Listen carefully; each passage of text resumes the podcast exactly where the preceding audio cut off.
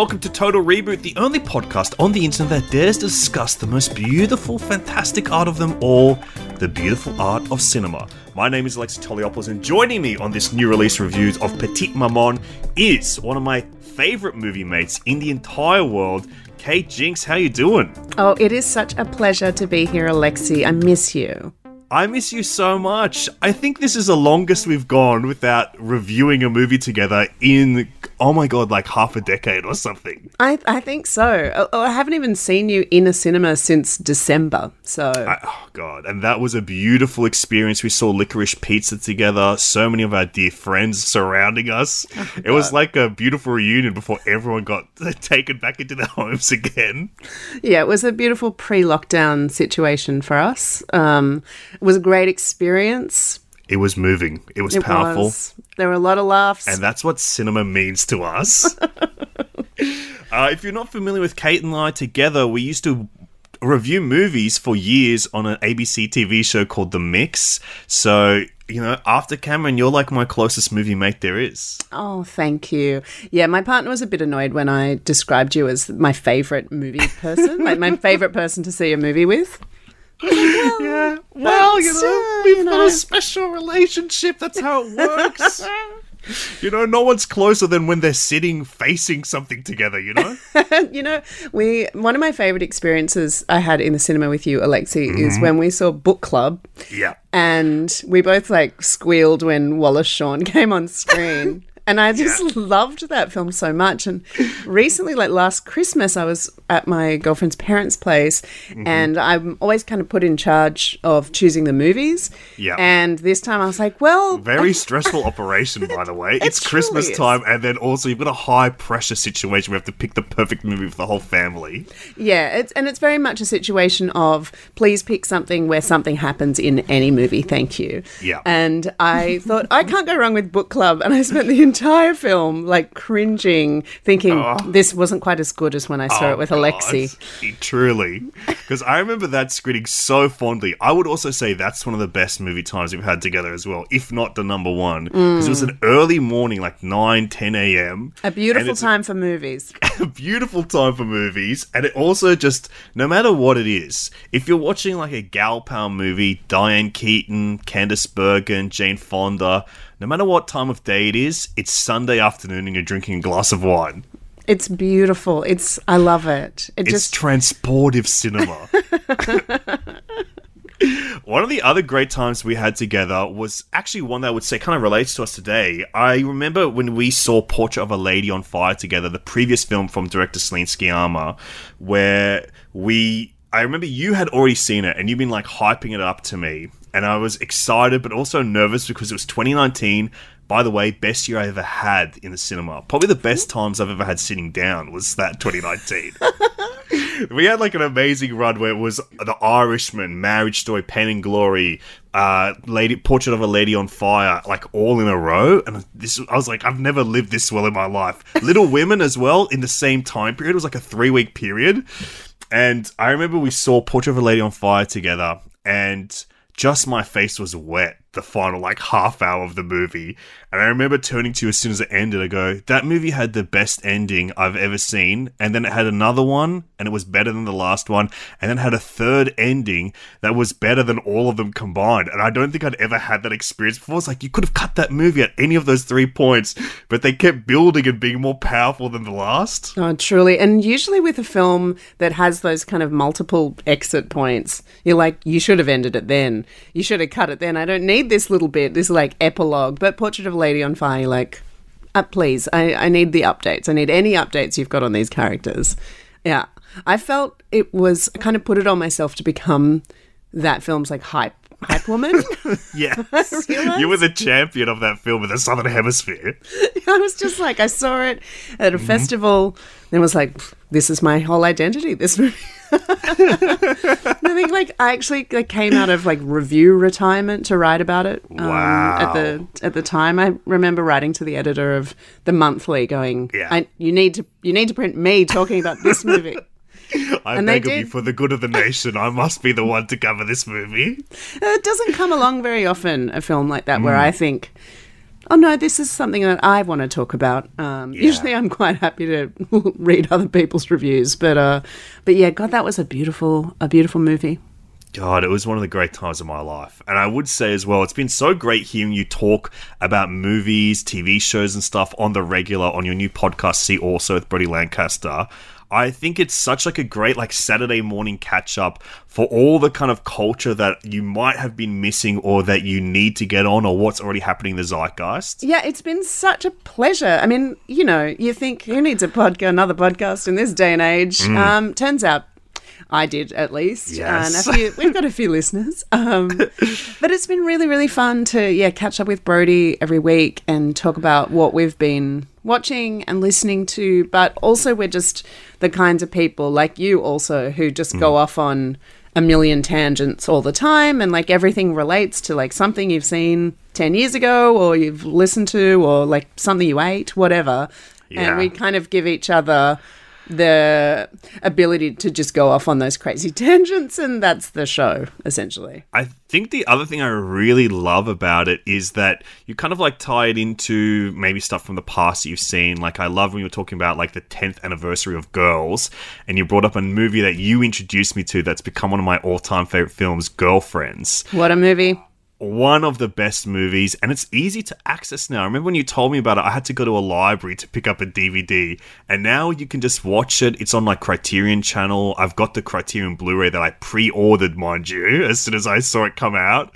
And uh also, you do like kind of recommend things that are outside the realm of popular culture, like candles and scents and stuff like that. I'm like, that is to be such like the next level. I just love it so much. i'm so glad you say that yeah you know i love to talk about my favorite incense why not why not You got to bring all of the interests together in a podcast. That's what it is. I'm glad, yeah, I'm glad with girlfriends because I actually ran into a friend of mine who'd listened to the podcast the other night hmm. and he said he had never heard of it and he had ordered the DVD of it. I was so pleased. So many DVDs. That's it. It's all DVD culture that you're inspiring, and it makes me so proud. I never saw it coming for you that it, you'd inspire DVD culture, but you have. I love that you're like next step up. You've got the Blu ray. I love it. Exactly, that's it. You know, the only way that we could combine all of our interests together if one day down the line you and I do an Law and Order SVU podcast, and that will be the oh. heaven. We actually should. That's actually a really good idea. Maybe, maybe we do. Hmm. Yeah, not your like CSI or anything, but no, SVU. Hmm. we love that SVU. We love that SVU. I watched so much of it in lockdown and then felt mm-hmm. really like bad. I was very much, you Yeah. know, like ACAB, but SVU. Bro, I watched like 20 years of it in like two weeks. I re- I caught back up and I lost my mind. what is, yeah, what, I don't know what it was about that show. Like everyone else seemed to be watching The Sopranos, which mm-hmm. is a great show for lockdown. Mm-hmm. Um, there's so much you can get into with that show, but I was like, no, I just want to watch SVU. I want the calming nature of the exact same plot with different points in it over and over again. I want to watch 20 episodes in one day where the same thing happens. Ice has the same reaction. Oh my God, yeah. Over and over. Those heinous crimes, just give them to me. Well, one thing I found a lot of comfort in recently to beautifully segue into our main segment of the podcast today is a movie that you also have been the champion of for this year in my realm. You put it on my list, you made me excited for it, and it is coming to cinemas this week on Thursday in Australia. We're talking about Celine Sciamma's new film, Petite Maman. But before we get into it, let's take a moment to hear from the ads that are supporting the podcast this week. Je serai d'accord pour que je dorme chez elle. Quand Je sais pas, elle m'a pas encore invité.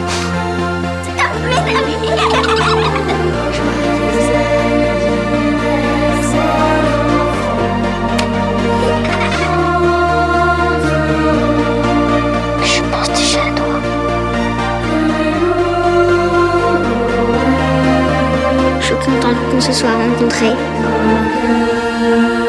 So, Kate, tell us a little bit about Petite Maman. Oh gosh, isn't it a beauty? It's a little gem. This film. It absolutely is. Oh, I love it. Um, it's a beautiful tale about. It's a very small film in some ways. Like it runs for like seventy six minutes or something. What a beautiful time! Oh, I gorgeous runtime. Come on. Gorgeous runtime. Thank you, Celine Sciamma.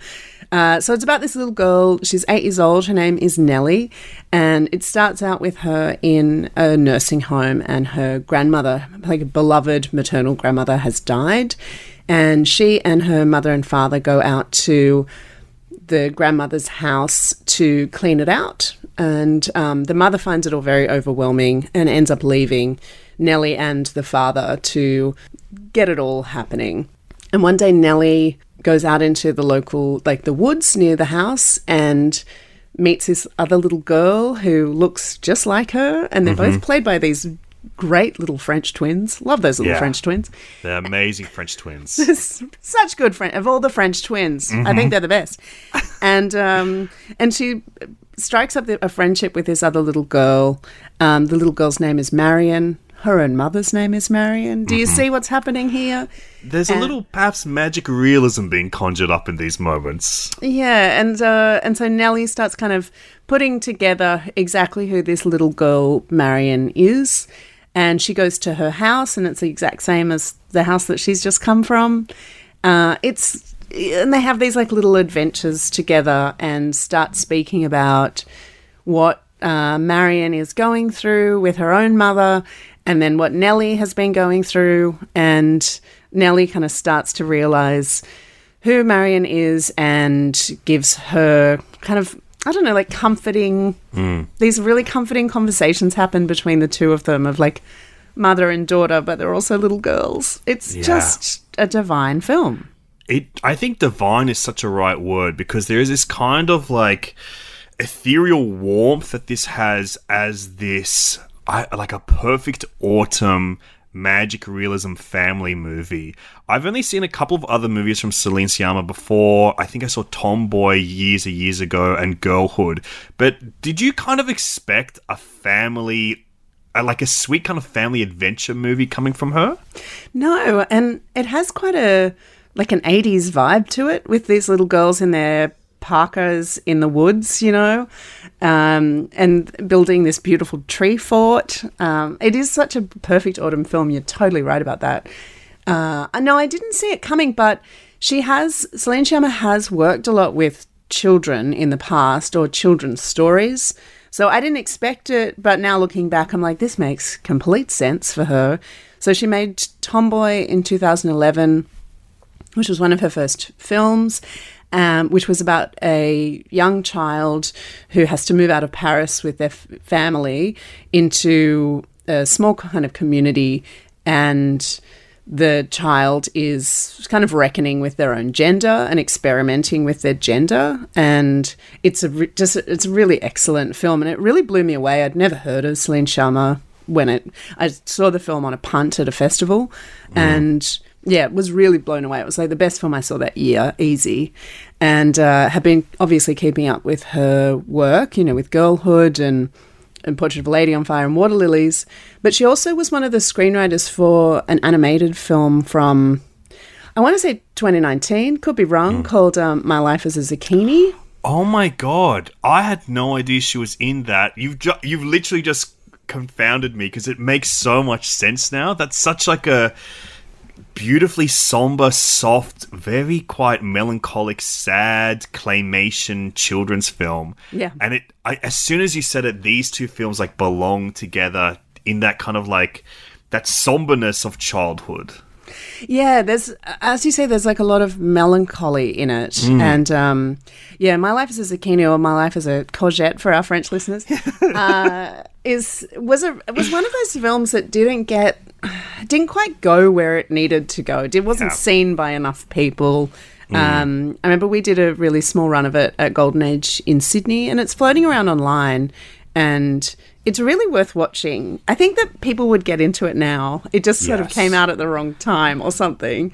Um, but yeah, there is a nice kind of leap between that and Petite Maman, and also uh, Celine Sciamma's work with children, I know that she has said that she was extremely scared of Tomboy, of working with that child actor. Um, that it felt very risky at the time. You know, you never work with children or animals, right? And uh, and that working on that film and for it to be quite a success and for those children to like essentially she gets children to play in front of the camera. They're not in these kind of weirdly demanding roles or anything like that.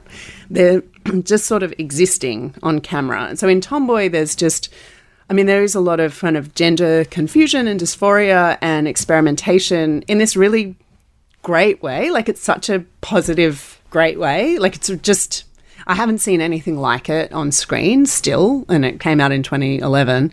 Um, but a lot of the best scenes from that film is this character just playing like soccer with these other kids and these and the, the camera's really low and just kind of swirling around these children who are all having a really nice time that's kind of the film um, Yeah. and petite maman is shot on this kind of lowish level like it feels like you're right there with these two little girls the whole time it's really special It really is. I think you kind of hit on something that I found fascinating in this is because like this is a short movie. It's only like 70 minutes long. no excuses for missing it absolutely no excuses. And it's also interesting because I feel like with this short runtime, it almost like leads itself or lends itself to being more welcoming for perhaps its intended audience, which is, you know, young people, children. It kind of can I think like a movie at this length with this kind of tone and somberness could still be in like the attention span of a child because I remember so many things like this appealing to me when I was a kid like watching this I had so many moments where I remembered stuff like you know, just watching like old Disney cartoons like, you know, Winnie the Pooh or uh, like Pete's Dragon type stuff, where there's this kind of like slow Sunday afternoon vibe to it all. And I felt like this really captured this very interesting perspective that I've not seen done so beautifully or so uniquely where there is it is totally from the perspective of a child as they are kind of interpreting these very adult events around them which is you know death aging mortality. It's about a little girl whose grandmother has just passed away and her mother has a similar chronic illness of some kind that you don't really understand because you're seeing from a child's perspective. You just kind of get the glimpses of those things and the hints of those things coming together. And to have the mother's perspective then to be shifted into uh, a petite mother's perspective, I think this film finds like this kind of really powerful and soft sense of wisdom. There are moments where you see the two girls playing with each other, and then the play devolves into discussion and devolves into them talking and relating to each other. And even though these are two very young actors, Josephine Sanz and Gabrielle Sanz, there's moments where you see the petite mother talking and reflecting on information about their own future from the perspective of her daughter. And she talks about how she loves her daughter. It, and like is excited to meet her one day and stuff like that. That kind of like finds this balance of both being a child's and a mother's perspective at the same time that I kind of can't even fathom after having seen the movie already. Yeah, it's um. Have you seen Russian Doll, the season two of the new Netflix I've series? not seen it, no. Well, there's a little petite maman in that, and uh, Yes. and I thought about petite maman while I was watching it, of this kind of mother daughter meeting at different times in their lives, and like one of them being quite young, um, not giving away anything, of course. But yeah, Petite Maman does it in this, like, essentially, it is a magical realism story. In some ways, you can even view it as like a Celine Sciamma sci fi. Yeah. Um, and but it is at its core this very special little family story. Like it's really about yeah, grief and loss and memory, but also that thing of how you deal with things as a child and also giving someone like thinking about what an adult has gone through and how what they had to deal with when they were a child as well. So it is this kind of very, you know, it's like intergenerational reckoning or internet, not intergenerational trauma as such, but just those conversations that I don't know. You don't get to ha- you never get to have that conversation with your uh, parents, do you? Never. I think it's right. It's not like it's not trauma, but it's like that when you have those deep emotions as a kid, you have those those powerful moments in life that you have to kind of forever ponder with. Like it's not traumatic, but it leaves a mark on you. And I think to play it so kind of it's like very softly delicate. It's kind of the way that I keep thinking about this movie because it's full of emotion. It's full of joy and it's full of like this somber sadness, but it is more so like the sadness of life rather than like oh and in like eh, you know when you see a movie and it's like oh my god i'm feeling every powerful moment they're showing on the screen. It's just more like the kind of melancholy that life can emit that is not unpleasant. And what i found like so sweetly nice about this movie is this sense of play that you were talking about earlier where you're just seeing these two children that are sisters in real life playing this kind of similar dynamic on the screen and you're just seeing them like you know make crepes together and stuff like that. The sense of play with these kids there is like this genuine authenticity to it all that just feels so lived in and so real watching it. And it i think it has like this powerful like time travel effect watching it where it's not like you, you're just seeing like the actual lives of children on screen. I don't know if I've seen that in a long time, but also because I probably don't watch children like movies made for children either. Yeah, same. I uh, very rarely do, um, unless I'm watching them for you know my work as a programmer. Uh, but that they're not like the, my first choice. I don't have children, so I'm not, you know, forced into that lifestyle. Yeah. But yeah, this but this film is for children, but it's so it's so much for adults too. I think that's what I find interesting. Is do you think that I mean, as, speaking as two childless people here, We're barren. we're absolutely barren.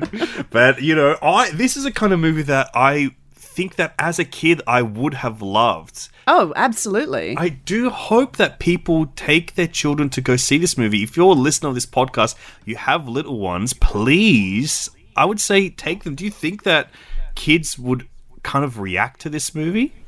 Yeah, I think so because it is, um, you know, it's very much shot from the child from the child's perspective. So, I yeah, I think so. It's um, I I also want to note that there's this there's no like score, there's no soundtrack for the film until there's one beautiful Yes. scene. Uh, and then it's like this electro s- song that starts in. It's It feels like so modern new wave music or something. Yeah, it does. I think she works with him a lot. That the composer, his name slips past me at the moment, but um, yeah, I I think that it is. I think uh, I would have loved it as a kid. It's like you know the the, the films that you were mentioning before, Pete's Dragon, etc. Like they're quite sad films. You're dealing They with are. a lot in those films.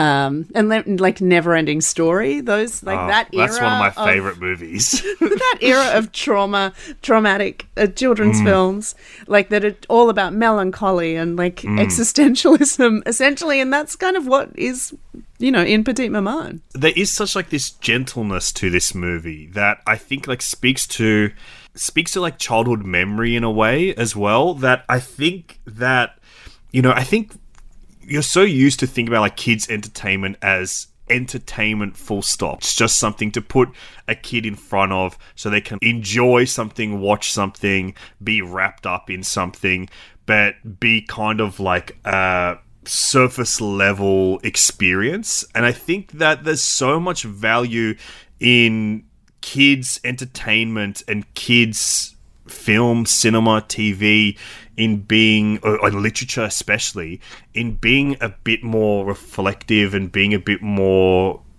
kind of have a have an actual depth and resonance to it. And i think this is really this really awoken those things for me too because when i think about like stuff that i loved a kid it's you know often things that challenged me that stick with me you know? Like jumanji i think about a lot because it's like the first horror movie that i ever saw or you know stuff like round the twist or There was a show I used to love that this reminded me a lot as well. The the Animals of Farthing Woods. Did you ever see that show? Yes. Oh my god, I have not thought about that in a long time. But And that yes. was like an animated show that was basically Watership Down on a, like a weekly schedule. Like every week it would come out with like, yes, a new freaking Kestrel is getting killed by a hunter somewhere, and the Badgers are trying to help them. And I think this kind of like has that same kind of phantasmagoric, magical realism to it all that I think is so welcome in like children's hearts when they're this age. Yeah, I I love watching children on screen in these sorts of settings. Like I don't, as we said, I don't watch a lot of kids TV or movies, but um, these very sort of adult films, not that use of the word adult, um, with I don't know, you like you get these incredible directors who just allow these kids to exist on screen, um, and it kind of furthers the whole plot and all that kind of thing, but they're just being really present. Like they're making crepes. They're like taking a boat out on the lake. You know, Yeah. like that's what I want to see. Um, it's just it's really. I guess it like you know taps into your own inner child and all that kind of boring stuff, but it's yeah. There's something in it that uh, within Petite Maman that I really connected with um, from those children, and often with a film with like about children, I'm like, yeah, where are the adults? Bring them back. I want to hear their conversations. Uh, and I was always like that as a kid uh, myself, but with this, um, I was just so happy to watch these. I didn't want those. I didn't want that dad to come back. You know, Yeah, get didn't care. Get here. out of here. Um, yeah, I wanted to hear how these children were processing their emotions. I suppose and processing this, and they're very kind. These Hmm. kids. Um, I really, I just loved all of that. I loved it too. I think this is such a special film about like intergenerational relationships and how they work in an extremely unique way. It's one to see that will kind of make your inner child sing in a, probably a way that you've not connected with in quite some time. I give this like pretty much my highest recommendation. I think everyone should go see this this week. I am going to give this four and a half stars. I'm giving it five. I mean, it deserves it. I feel guilty now. I think it's a really perfect film. I think it does everything that it sets out to do. Um, it's stuck with me since I saw it. I saw it for the Berlin Film Festival like a year ago, and I can still, I can still like conjure up every scene from the film. Like it just really stuck with me, um, and I think it's very different from her other films. Um, but is connected to them all. I don't know. I, her body of work is just I, there's nothing like it at the moment. Yeah, I think you're right. It's it's it's so interesting to see her filmography kind of evolve as she goes on with this career. I one, I can't wait to see what she does next, and I also have no inkling to what could be possibly coming up with Celine Sciamma now. I want to also give you a C also that this kind of movie reminded me of. It's a newer film. It came out this year. It's on Netflix at the moment. Um, it's an Australian film from uh, debut director Thomas Wilson White called The Greenhouse. Have you heard of this film? I haven't seen this. I need to see it. I really, really liked it. It's also in that magic realism tone. It's also about like m- mother child relationships and the intergenerational change that we have and how we relate to each other. It's from a more adult res- uh, perspective. It's adult children going home to see their parents um, after a tragic event. I won't say too much more there, but this one kind of reminded me of like an indie version, kind of an indie version, a magic realist touch to something like Narnia. I think, uh, except you know, but about like family dynamics without going into like an epic fantasy. Uh, that's the kind of like tease that I'll give it, but it's worth checking out. It's called The Greenhouse. It's on Netflix. I think people should definitely check it out. It's Cool. a great movie, especially great Australian movie. Uh, Kate, you've got See Also, your new podcast. I love it so much. It drops every Saturday. Can you tell us a little bit more about it? Well, it's uh, it's basically me and my pal Brody Lancaster catching up every week. Brody is a writer and critic and editor, and we just were having these conversations like over text. These very long, long conversations. Uh, like, have you seen this? Are you up to this? What are you up to? You know that kind of thing. Um, and we decided to make a podcast out of it. Essentially, we kind of unpack what we have been watching that week and connect it to things that we have loved, um, you know, through our lifetimes, essentially. So, most recently, we've talked about Russian Doll, and we went into Natasha Lyonne's storied history, shall we say, and talked about time travel films. So, everything's sort of connected within each episode. I think the one before that, we talked about the Warhol Diaries on Netflix that I adored. That put that on my radar. I can't wait to watch it. It sounds so fantastic. Yeah, that one's getting lost in the algorithms. I feel, but um, Yeah. but it's it's worth searching for. Um, if you scroll past Selling Sunset, you'll find it. And it is hard to scroll past Selling Sunset. Uh, It's another very one you difficult. talked about. It's very I difficult. I had never watched it. I had to watch it for work because I got to interview freaking Mary Fitzgerald from Selling No, Sunset. did yes. you? Yeah, it is out there on the Lived It podcast right now if you want to hear me and Fricker talk to her. And I got addicted to it within the span of like one day. Because I was like, oh, I got to watch enough to like talk to her. I watched like five seasons in a very short time period, and now I'm just stuck waiting for God knows how long for a new season to come out. Yeah, I'm halfway through season five at the moment. I'm like doling it out like little candies, you know. You got to. You absolutely have to save yourself. But the Warhol Diaries is a deep dive. It's like six mm-hmm. episodes, and they all go for an hour. And you want to set aside the time for it. It's Yeah. really incredible. We had s- such a great talk about it on See Also that just inspired me to like need to have to see it. The podcast's great, so beautifully produced as well. I I think everyone should absolutely check it out. If you like this podcast, it will give you a weekly dose of like what you need in the world of like culture, pop culture, everything. So put it in your freaking queue, babes.